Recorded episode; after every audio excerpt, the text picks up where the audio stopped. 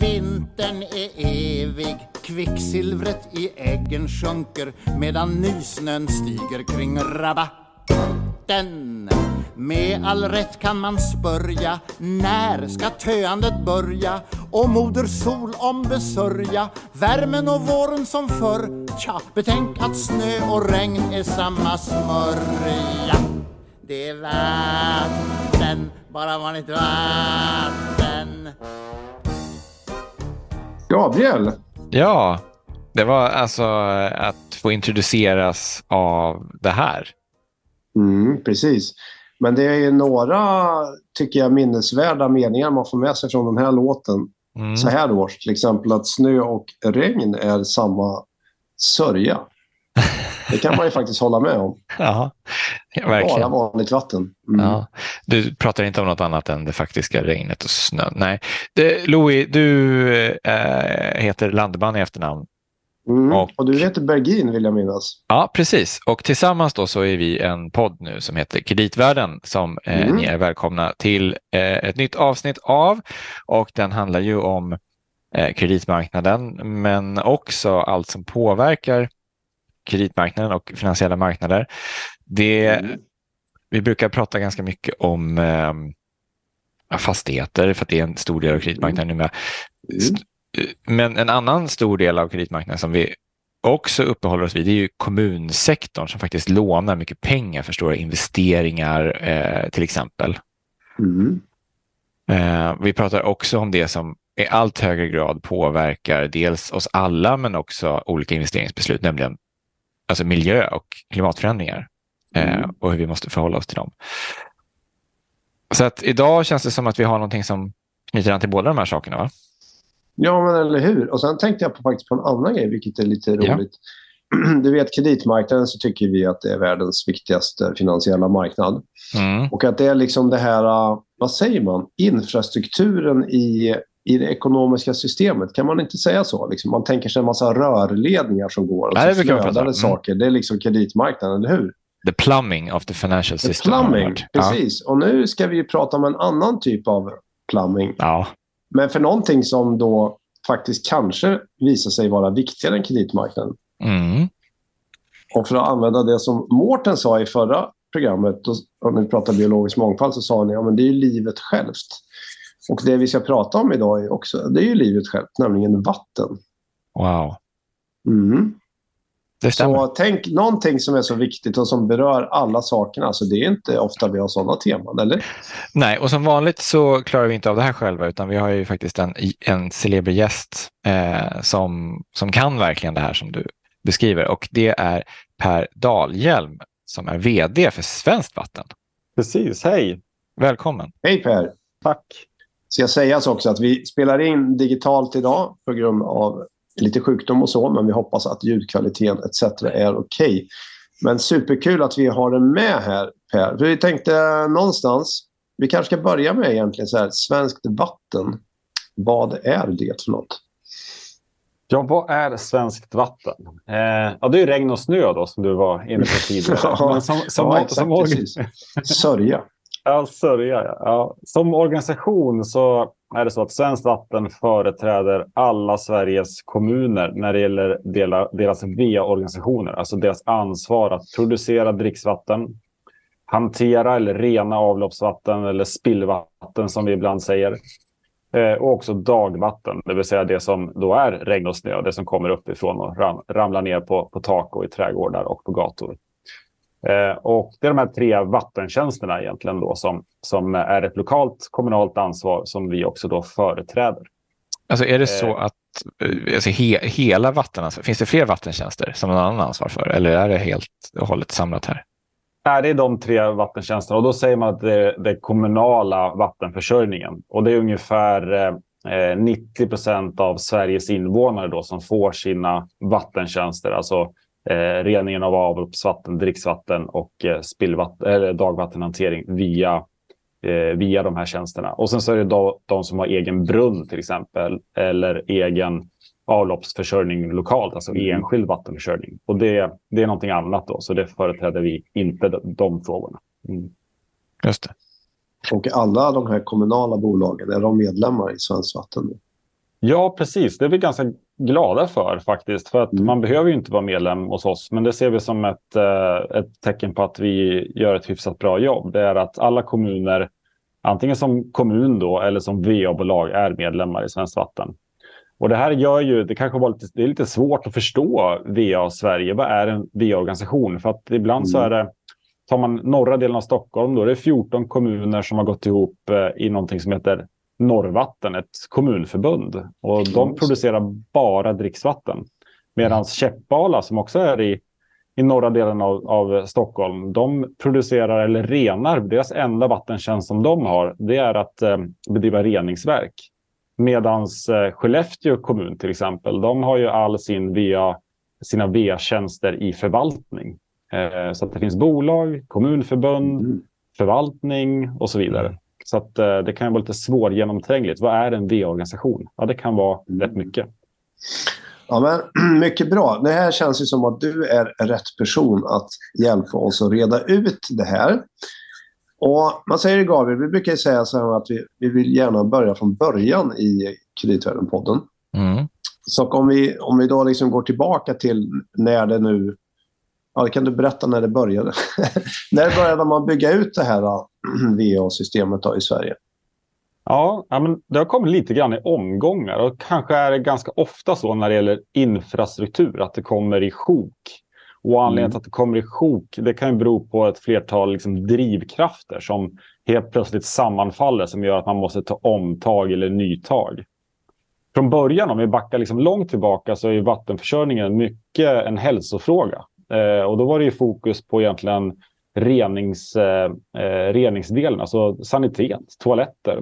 Man fick problem med att folk faktiskt dog när man inte hade bra reningskapacitet. Och sen såklart sammanfaller det där i och med att vatten faktiskt aldrig förbrukas. Det brukas, alltså det ändrar kvalitet, det ändrar plats, det ändrar form från kanske fast till flytande och så vidare. Så handlar det ju ganska om att få det här kretsloppet att funka. Det vi dricker och sen så gör av oss med, så att säga, i form av toalett. Ja, det ska vi sedan dricka här om några hundra år igen. Och ibland så kan man sluta de här kretsloppen lite snabbare. Så att i slutet av 1800-talet kan man säga, då började vi bygga ut ett ledningssystem och en dricksvatten och den mer moderna delen av VA-försörjningen. Och sen så kan man säga att nästa stora sjok i den här strukturomvandlingen, det kom ju kanske efter krigstiden. Alltså uppbyggnaden av folkhemmet, 50, 60, 70-talet. Då börjar vi fundera lite grann där, så inser vi att rätt mycket av vår svenska infrastruktur blommade upp då. Järnvägsfrågorna, eller järnvägen exploderade också på ett eller annat sätt då. Många vägar byggdes så att man försökte liksom skapa en bra grundstomme. Och det här drevs i alla fall när det gäller vattenfrågorna av en växande miljörörelse. 1962, Rachel Carson, och fokus på kemikaliefrågan. Vi måste se till att rena så att vi inte släpper ut skiten i Östersjön. Så det var liksom en drivande faktor för reningsverken. Kan man säga liksom då, tidigare var det mer centralstyrt som staten då? Eller det var inte eller var det samma kommunala ansvar då som nu, eller? Ja, men det var nog ett starkare ledarskap och kravställning från staten, skulle jag säga då. Och kikar vi då på var pengarna kom ifrån på 50-, 60-, 70-talet, så var det ju inte sällan med statliga subventioner. Och faktiskt att man såg det här som en sysselsättningsåtgärd till viss del också. Det vill säga att man gjorde de här investeringarna för att upprätthålla en ekonomi, få snurr på ekonomin, och samtidigt såklart då också få en infrastruktur som blir robust och tjänar liksom samhället väl. Och det är ju verkligen så att vattenförsörjningen, det finns ju inte en skola som funkar, inte ett sjukhus, inte en industri som funkar utan vattenförsörjning. Så man slog väl liksom några flugor i samma smällar. Bättre miljö, stabil infrastruktur och samtidigt att folk var i jobb. Liksom. Men då löser vi också en ganska hög lägstanivå för den svenska VA-infrastrukturen. Det ska man säga. Hur... Redan då och kanske fram till nu då, hur ligger Sverige till i förhållande till andra länder när det kommer till det här? Ja, vi har varit jäkligt duktiga, skulle jag säga. Framförallt på reningssidan, alltså vår förmåga att rena avloppsvatten. Och det är nog mångt och mycket drivet av att vi tidigt har i Sverige haft en tradition att ha ett ganska offensivt klimatarbete eller miljöarbete. Och då var det mycket fokus på vattenkvaliteten i Östersjön som är ett slutet innanhav med stora problem gällande övergödning till exempel. Och här såg man ju att avloppen då var ett stort problem. Så att där var det absolut någonting som Sverige än idag ligger i framkant när vi pratar rening av kväve och fosfor till exempel. Sen har vi haft vi har haft lite tur i Sverige på så vis att vi har ju haft ganska fin råvara. Alltså vattnets kvalitet i grunden har ju varit ganska bra. Vi har varit ganska gott om det. Är det fjällen som förser oss med det här vattnet? Eller är det våra sjöar? Eller hur kommer det sig? Ja, men det är en bra fråga. Vi är lite unika i Sverige. Vi har faktiskt 40% av hela EU:s ytvattenförekomster. Och med ytvatten så menar vi alltså sjöar och vattendrag. Sötvatten pratar vi då. Vilket innebär att ofta så tänker man att det är grundvattnet som är problem. Ja, men det är egentligen bara delvis sant. I södra delen av Europa så är grundvattentillgången deras enda nästan vattentillgång när man pratar dricksvatten. Men i Sverige så har vi så pass bra vattenkvalitet i våra sjöar att vi egentligen tar råvaran från ytvattnet. Men pratar vi grundvatten och bildningen av grundvatten så är det ju fjällen, snösmältningen, vinterregnen om man kommer längre ner i södra Sverige då, som är liksom nyckeln till råvaran så att säga. Just det. Men okej, så då säger du här att sista perioden då vi investerade väldigt mycket här, det var kanske 60, kanske lite 70-talet typ då, eller? Ja. Och sen har det liksom trappats av, kan man säga så, eller? Ja, det man gjorde då, det var egentligen att man med statliga medel så fick man liksom pengar. Man investerade väldigt mycket och sen så tillsatte man lite förenklat en lagstiftning och en lokal driftorganisation. Det vill säga att nu har vi grejer på plats här, vi tar betalt på det här viset och sen så ska ni drifta det här. Och det har ju gått väldigt bra. Alltså det är ju väldigt sällan som vi upplever att vi får brott i vattenförsörjningen hittills. Det är en av de tjänsterna som man i SKRs ranking säger att om det här funkar bäst, det är liksom vattentjänsterna. Man är supernöjd. Problemet är ju då att om grejer har en tendens att slitas, det är rena. Omvärlden har en tendens att ändras, det vill säga att beredskapsfrågor, krav på redundans till exempel och klimatet som också ändras. Klimatförändringarna tänker jag måste påverka en del med hur det regnar och sådär, eller? Jättemycket, alltså de här ytterligheterna som då är i för mycket och för lite vatten, de är ju de är på agendan på ett helt annat sätt nu än vad de var för 50 år sedan. De ytterligheterna går ju de blir bara större och större och vi måste helt enkelt göra om våra infrastruktur så att den är anpassad för större ytterligheter, för nya lagkrav eller miljökrav, för nya omvärldskrav gällande redundans eller säkerhet och givetvis att vi har en växande befolkning som också ställer nya krav. Så att på din fråga där så är det så att vi har fokuserat på drift under då 40-50 år och gjort det bra. Och nu så behöver vi reinvestera och nyinvestera för att vi faktiskt fortsatt ska kunna ha vattentjänster. Men kan man säga, har vi liksom skött det löpande underhållet eller kan man prata om en sorts underhållsskuld eller någonting sånt där? Vad pratar vi om för siffror här liksom i hur mycket man investerar och så? Ja, det är ganska stora siffror och vi kan absolut prata om en underhållsskuld. Vi har nyligen då i början på det här året så släppte vi en investeringsrapport som beskriver branschens investeringsbehov framgent. Och den visar på att Sverige behöver investera ungefär 560 miljarder svenska kronor och det här är 2022 års penningvärde. Oj, kan du upprepa den här siffran? Ja, 560 miljarder, vilket nu då kanske är runt 600 miljarder fram till 2040. Det måste sjunka in lite. Ja. Stort sett. Så börjar man säga att ja, men det är mycket pengar. Och det ska göras då från norr till söder. Det här är, vattentjänsterna finns ju från, i varje kommun från norr till söder, över hela landet. Det är ju inte en investering som ska göras i Stockholm, utan det är verkligen hela landet. Ja.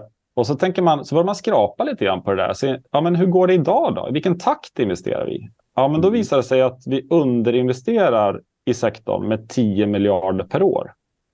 Alltså 10 miljarder per år i underinvesteringar, och har gjort så under en ganska lång period. Och då börjar man ju liksom bli lite orolig. Och så lägger man till en sån här checkpoint. Ja, men vårt ledningsnät då, det sträcker sig ungefär 5 varv runt jorden i Sverige. Om man skulle lägga det här runt jorden så är det 5 varv. Och förnyelsetakten på vårt ledningsnät är vart 200:e år som det är nu. Alltså med den takten. Ja, du menar med nuvarande investeringstakt så. Ja, precis. Så vi förnyar det hela på 200 år. Okay. Mm. Ja, och vissa och det håller inte i 200 år menar du? Nej, vi brukar säga att i 100 år sen beror det lite grann på vart, ja, geologiska förutsättningar och förslitning och materialval och sånt där såklart. Och men det här skickar ganska starka varningssignaler. Och pratar vi infrastruktur så är det ganska, det är fiffigt på så vis att det tål rätt mycket stryk innan det går sönder på riktigt. Järnväg kan vi ta. Börjar vi närma oss sådana liksom redan nu att det börjar så att säga krackelera, det måste säga, eller hur långt bort är det att det liksom vi får se större ledningsbrott och sånt där liksom? Ja, vi har redan haft några sådana. Nyköping, Oxelösund här.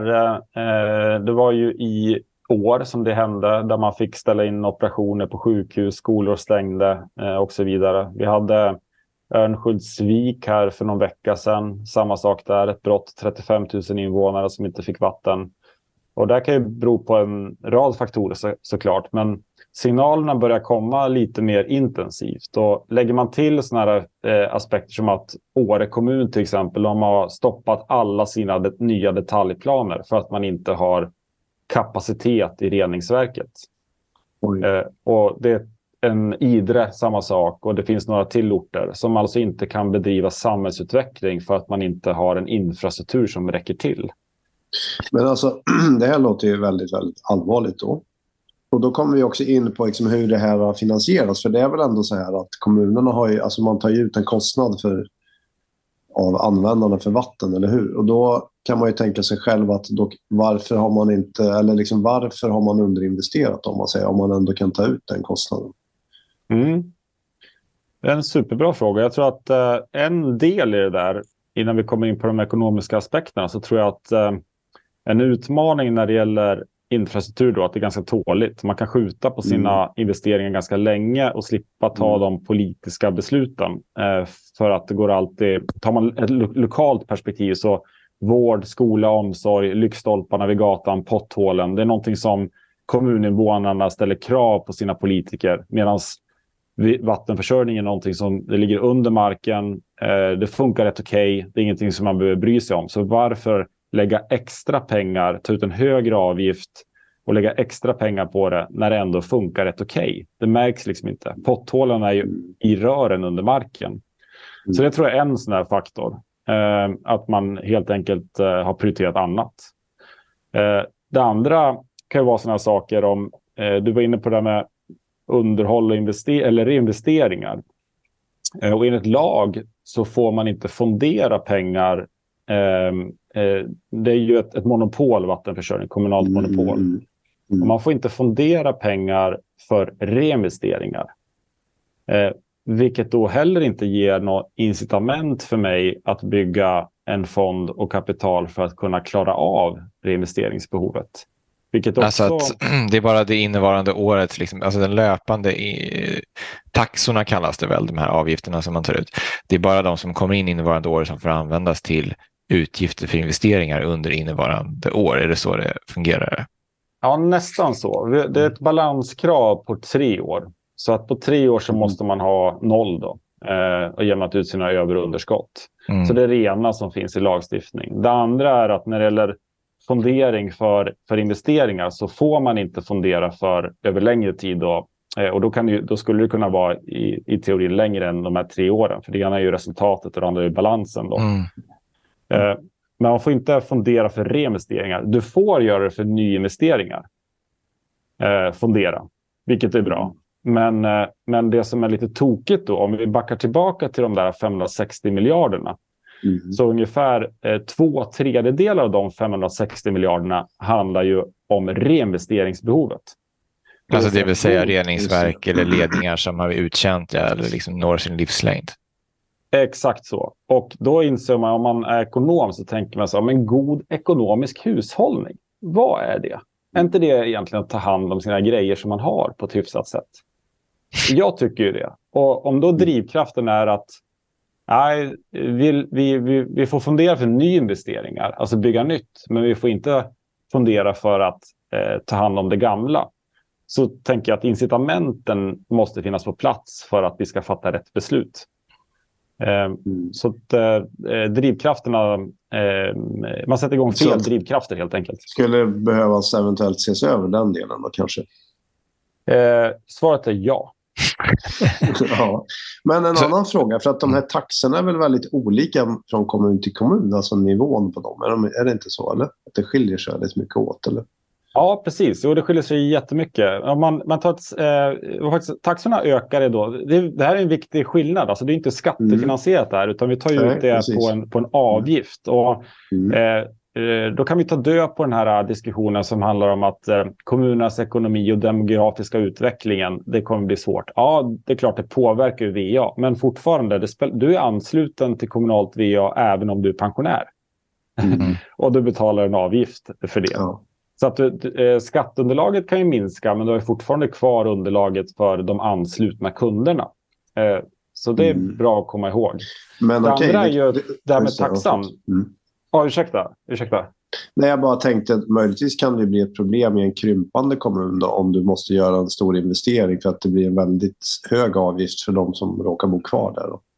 Ja, och det du sa där om taxeskillnaderna, eller du antydde i alla fall, så det är klart som tusan, tar man Pajala då, de har ju ungefär 100 meter ledningsnät per person, en ganska stor geografisk yta. Och Linköping, de har 1 meter ledning per person. Och det är klart att förutsättningen att bedriva en kostnadseffektiv vattenförsörjning blir ju helt, det blir olika. Och taxan idag skiljer ju faktiskt över 500% mellan den som betalar mest i en kommun och den som betalar minst. Och det är mellan kommuner då? Det är mellan kommuner, ja. Och skulle det vara skillnader på 500% i skatten så vet jag ju att det är några som skulle ropa rätt högt. Ja, men för att det är intressant, för det här finns det inget utjämningssystem som man har liksom på kommunalskatten, utan här får man bara vackert ta sin egen kostnad oavsett förutsättningar lite grann. Ja, precis. Vad är lösningen då på det här? Och kan man inte bara höja taxan ganska mycket och så sparar man pengar till de här nyinvesteringarna och så liksom använder regelverket så mycket man kan? Jag förstår att det finns politisk hänsyn, men finns det något annat som hindrar det? Jag tror att du är inne på någonting. Jag tänker att man kan göra ganska mycket utifrån befintligt regelverk. Och det handlar ganska mycket om politiskt mod på lokal nivå. Att kunna fatta de besluten. Så det är rena. Vi ska inte skylla på någon annan här. Utan det handlar verkligen om att ta fram ett bra underlag för politiken. Presentera behoven och investeringsbehoven. Och därmed ge förutsättningar för att höja taxan. Det går. Och det finns bevis på att det går. Det är några som klarar det här ganska bra. Men... då finns det en del svårigheter i det där. Och då är det de här... som vi nämnde tidigare, att när vi byggde infrastrukturen på 50-, 60-, 70-talet så gjordes det delvis som statliga subventioner och medel. Det vill säga, tittar vi och återanskaffningsvärdet för Sveriges VA-tillgångar är ungefär 1,2 miljarder svenska kronor. Återanskaffningsvärdet. I böckerna, alltså i anläggningstillgångarna, så kanske runt 8% är bokfört värde av de där 1200 miljarderna.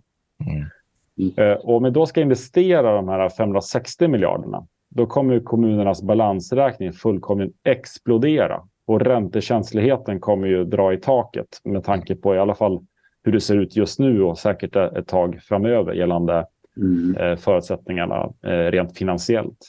Mm. Och med tanke på då, om vi lägger till då att vi vet att kommunsektorn sedan tidigare har man inte pratat så mycket om VA, utan man har pratat om skolor och andra kommunala infrastruktur. Mm. Och vi har ett jättestort investeringsbehov som vi måste liksom lösa. Och så lägger man till det med VA som inte har egentligen haft span på så himla länge. Och då VA-organisationen har haft span på det. Men det har inte varit en fråga för kommunstyrelse, kommunfullmäktige eller den kommunala internbanken att fundera på. För man har inte sett det här. Anläggningarna har funnits när man tittat ut genom fönstret. Men inte när man har tittat i balansen. Och det är för att de är så gamla. Är det inte också kanske för att de ofta ligger utanför övrig kommunal ekonomi och kanske ligger i något separat bolag eller något kommunalförbund som du säger? Ja, precis. Det ska ju särredovisas enligt lag, så det är ju helt rätt. Men sen som man pratar om kommunkoncernens balansräkning så ska ju det ändå ingå som en del i kommunkoncernens balansräkning via kostnaderna med tillgångar och skulder såklart. Och då har du ju helt rätt i det att där har det inte synts. Så man har ju liksom inte haft en möjlighet att om det delvis var med statliga bidrag och andra delen kanske var att man tog lån, men de är ju avskrivna. Och så har man inte matchat det mot att reinvestera och nyinvestera i den takten. Så att man har gjort avskrivningar och sen är det borta så att säga. Ja, det är väldigt, väldigt intressant för att de där 560 miljarderna är ju extremt mycket pengar i förhållande till hela kommunala skuldnivån.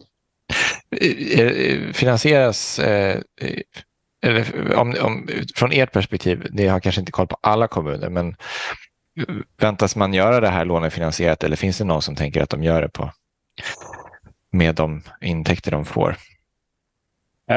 Det kommer krävas både och, men jag skulle säga att till allra största del så är det lånefinansiering. Och sen måste man ju möta då amorteringar och ränta med att öka taxan. Så att det blir en kostnad. Och kikar vi på investeringsrapporten tyder på då att vi kommer femdubbla vår kapitalkostnad fram till 2040. Och den kommer kanske vara 70% av den totala VA-budgeten kommer gå till kapitalkostnader.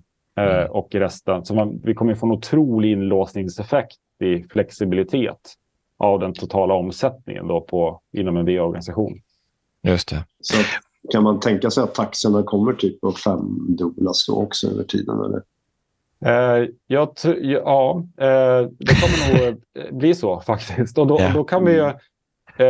Vatten är ju ganska billigt idag. Men om vi lägger till det som ni pekade på innan här med skillnaden mellan kommunerna.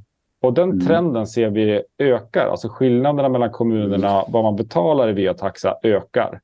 Om vi dessutom lägger till att vi kommer på vissa håll då, några kanske dubblar och några andra kanske behöver sjudubbla sin taxa.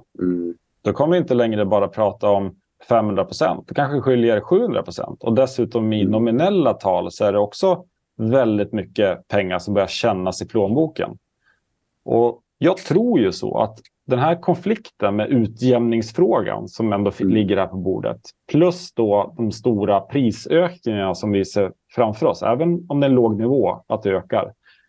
När man väl sitter där med skillnader på 700-800% och ganska mycket pengar i nominella tal, då kommer den låsningen vara väldigt svår att lösa. Är det någon gång vi har tid på oss att faktiskt lösa ut de här systemfelen som kanske finns, så är det nu när det inte är så kontroversiellt.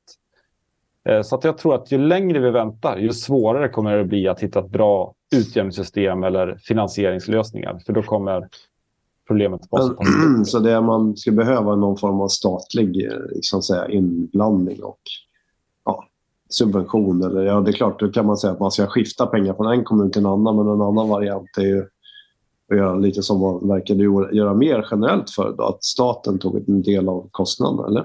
Var inte det rimligt? Jo, jag tror ju det. Att det kan behöva statliga subventioner och stöd. Men det kan också, någonting annat som jag tror nästan är ännu viktigare, det är ett ledarskap. Alltså, vattenfrågan är ett lokalt ansvar, men en nationell angelägenhet. Börjar vi fundera ett varv på det där och så tänker vi in Sveriges infrastrukturplan, alltså för väg och järnväg. Det är nästan lika mycket som de där 560 miljarderna. Det debatteras i riksdagen, vi har kommunalråd som åker till regeringskansliet för att prata för sin sak. Det debatteras på ledarsidor, debattsidor.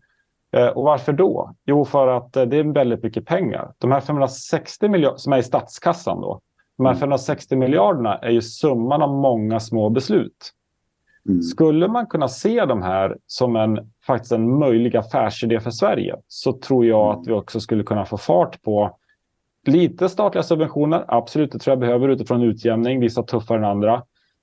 Ändra regelverk för att stimulera rätt drivkrafter med reinvesteringar som vi var inne på. Men sen också fundera på, om vi ska göra de här investeringarna, vore det inte bra om vi byggde kunskap, alltså forskning, innovationer, teknikutveckling. Där är infrastruktur som kommer stanna i Sverige, som kommer ge förutsättningar för att Boden kan bygga sin anläggning med grönt stål och så vidare. Vattenfrågan, det är ju en vattenintensiv verksamhet det också. Och så kan vi, när vi har gjort det här, så kan vi faktiskt exportera både teknik, kunskap till andra länder. För vattenfrågan, den är global. Just det. Så att den berättelsen, tror jag att det här handlar liksom inte bara om att man ska få vatten i Munkfors, utan det handlar också om en möjlighet för faktiskt en affärsidé för Sverige, om vi gör det här rätt. Motsatsen till den... Vatten i Munkfors för övrigt ska sägas. Motsatsen till den debatten, om man ska säga, är ju, apropå det du sa, att det kan vara ganska svettigt att, och man ser redan nu. Jag tänker, det här året har det ju höjts en del taxor, ganska mycket på vissa håll. Och då har det funnits en hel del kritik och oro kanske från medborgare och företag som använder vatten på olika ställen. Och då har det bland annat framförts att, har jag sett, att det kanske är så att vissa VA-bolag, menar man, som gör onödiga saker, alltså som har kostnader som man kanske inte behöver täcka med högre taxor då. Alltså visst att man behöver byta ut ledningsnätet. Alltså, kan det stämma? Är det sant att alla VA-bolag inte drivs så effektivt, eller att det finns verksamhet som kanske inte är helt nödvändig? Det här är ju svårt, och det är jätteviktigt. Jag tror att ju mer vi höjer taxan, ju duktigare måste VA-organisationen på att vara på att visa upp att man bedriver sin verksamhet effektivt. Mm. Så att man måste skilja här på den interna effektiviteten, det vill säga hur vi bedriver vår verksamhet och tjänsterna. Och det är processindustri många gånger. Hur gör vi det på ett fiffigt och bra sätt och effektivt sätt? Och den externa effektiviteten, det vill säga att vi levererar rätt typ av rening, rätt typ av vattenkvalitet till kund, så att man får det man betalar för och att liksom det är en bra produkt. Mm. Och här ser vi att det skiljer otroligt mycket mellan VA-organisationerna när det gäller intern kapacitet.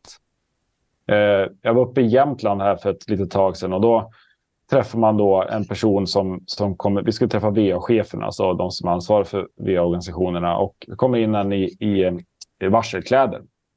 Då har han varit ute och svetsat ett rör på morgonen, VA-chefen. Och sen så sitter vi och pratar om vatten som en planeringsförutsättning, om vi ska klara ett förändrat klimat med liksom ökade och minskade flöden av vatten och hans roll i det. Så att då behöver vi samverka med plankontoret och plansidan. Men det är inget problem, tycker han, för han är ju även planchef. Det är inte bara nackdelar med lite mindre kommun. Nej, precis. Så att man inser just den där liksom att kompetensfrågan kommer ju vara jätteviktig. Men för det är väldigt intressant det du säger, för att då kan man säga negativt är liksom stora investeringsbehov, men som du var inne på, om man vänder på det, så är det ju också en ganska mycket jobbskapande möjlighet om man tänker sig en sån här investeringsdrive, är det inte det? Vad pratar vi om för liksom mycket folk skulle behöva liksom? Ja, de här 560 miljarderna som vi kretsar lite grann kring, de innebär ju men runt en 20 000 årsarbeten i Sverige. Och då är ju det årsarbeten som inte hamnar i den kommunala sektorn, utan det är ju entreprenadverksamhet, det är konsulter, det är geologer etc.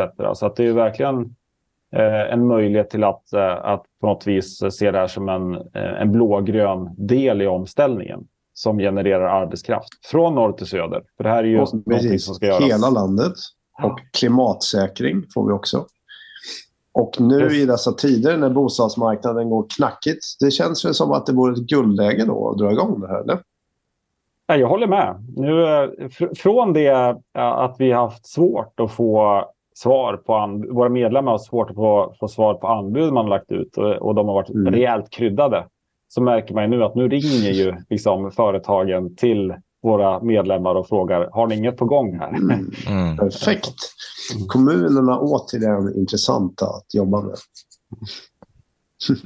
Jag tänkte du nämnde det där med klimat och mer och mindre flöden och sådär. Jag antar att klimatanpassningar och olika sätt att hantera det där är väl både nyinvesteringar och reinvesteringar. Alltså man måste justera typ befintliga verk och ledningar. Ledande fråga. Men hur ser det ut idag? Säg att det fortsätter ungefär så här.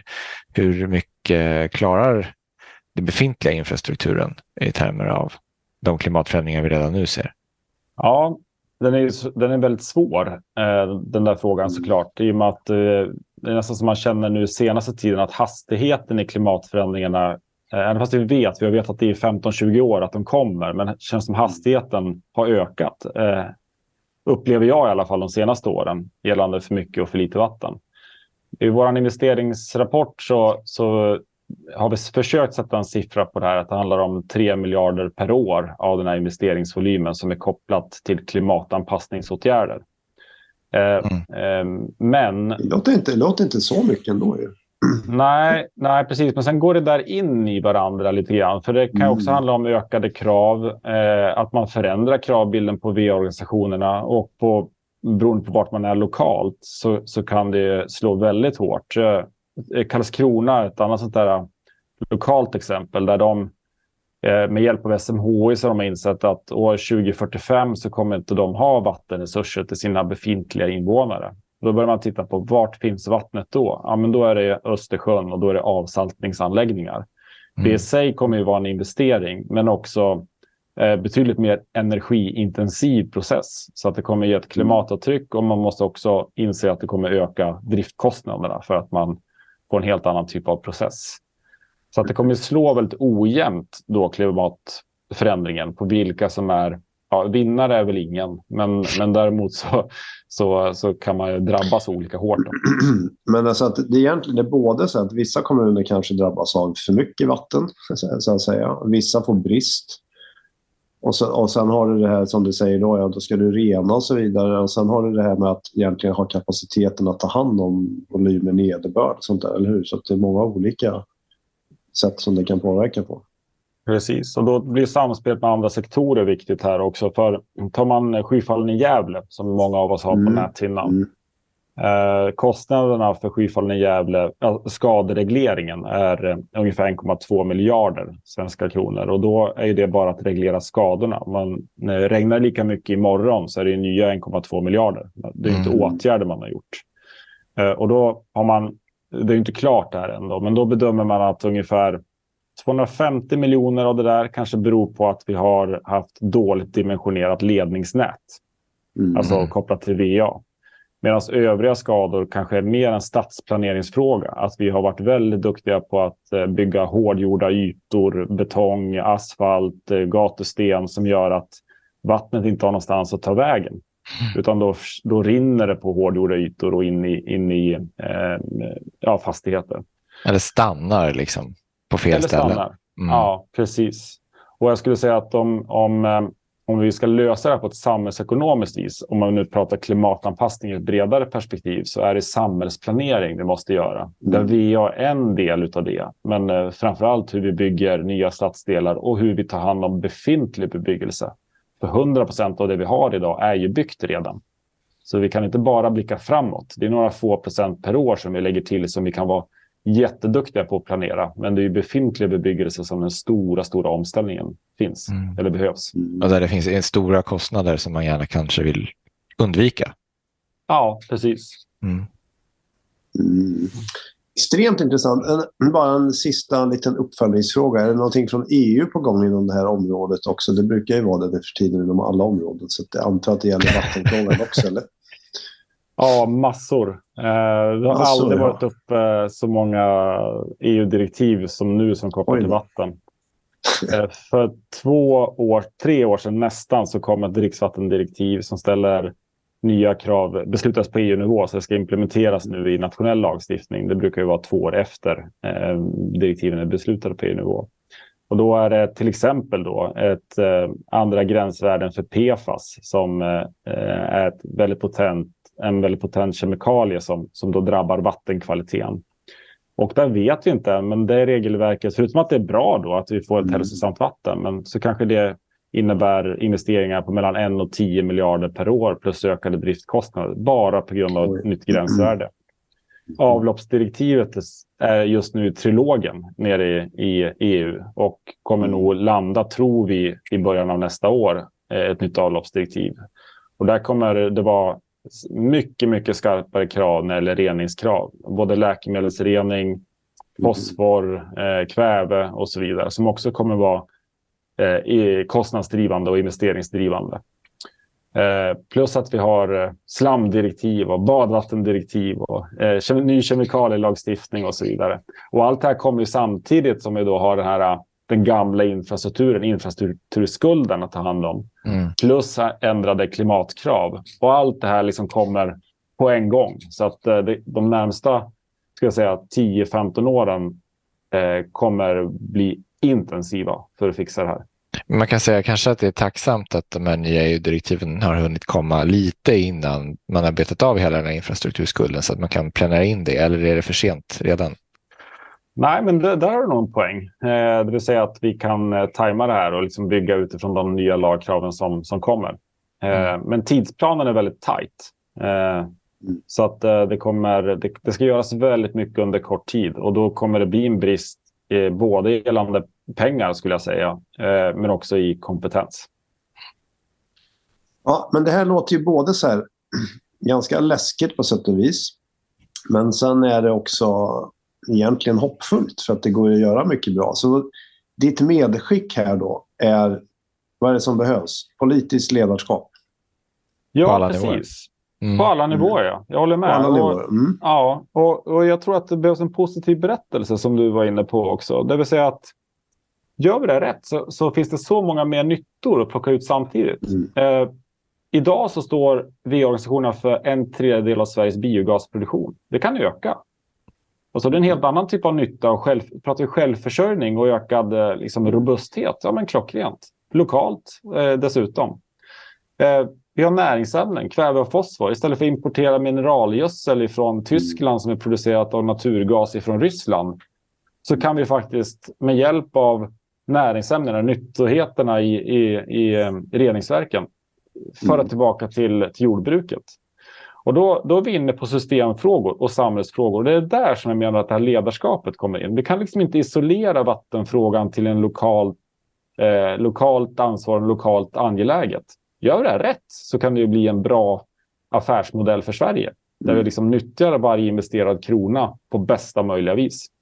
Wow, det var en ovanligt positiv avslutning för den här podden på något sätt, eller hur, Louis? Jäkla Gabriel, jag blev riktigt inspirerad här, känner jag. Ja. Vad kul! Tack Per. Ja, det här var otroligt intressant. Jag känner redan att du måste få komma tillbaka i podden någon gång, Per. Och berätta slutet på historien. 2040. Ja, en spännande fortsättning. Ja, exakt. Precis. Men vad säger du, Gabriel? Ska vi runda av med en vattenrelaterad låt också kanske? Jag trodde aldrig du skulle fråga. Kommer du ihåg under pandemin, då pratade vi om betydelsen av att tvätta händerna? Ja, jag visste det. Ja, det var ju så här. Det är faktiskt en favorit i repris. Vi spelade ju då med Elvis Presley, den här I washed my hands in muddy water. Och det ska man ju inte göra, men det kanske är då exempel på när man inte har renat sitt vatten ordentligt. Då kan det gå illa. Just det. Det kan man tänka på. Jag trodde ett tag där att du skulle rena sitt vatten. Jag trodde ett tag att du skulle spela upp den serbiska bidraget i Eurovision. Det var förra året eller vad det var. Men vi lämnar det. Det här blir jättebra med. Nej, vi kan ta det här. Jag tror vi får tacka Per så mycket för det här. Stort tack Per. Det här var väldigt informativt och inspirerande. Mycket bra. Ja, stort tack själva. Jättekul att vara med. Mm. Bra, då lyssnar vi på kungen helt enkelt. Och så säger vi tack för den här gången. Tack. Vi hörs. Hej.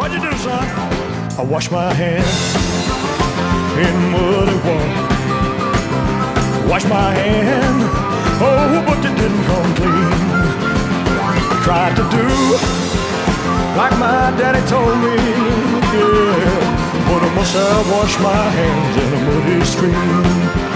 Well, I asked the judge now when's my time. He said, son.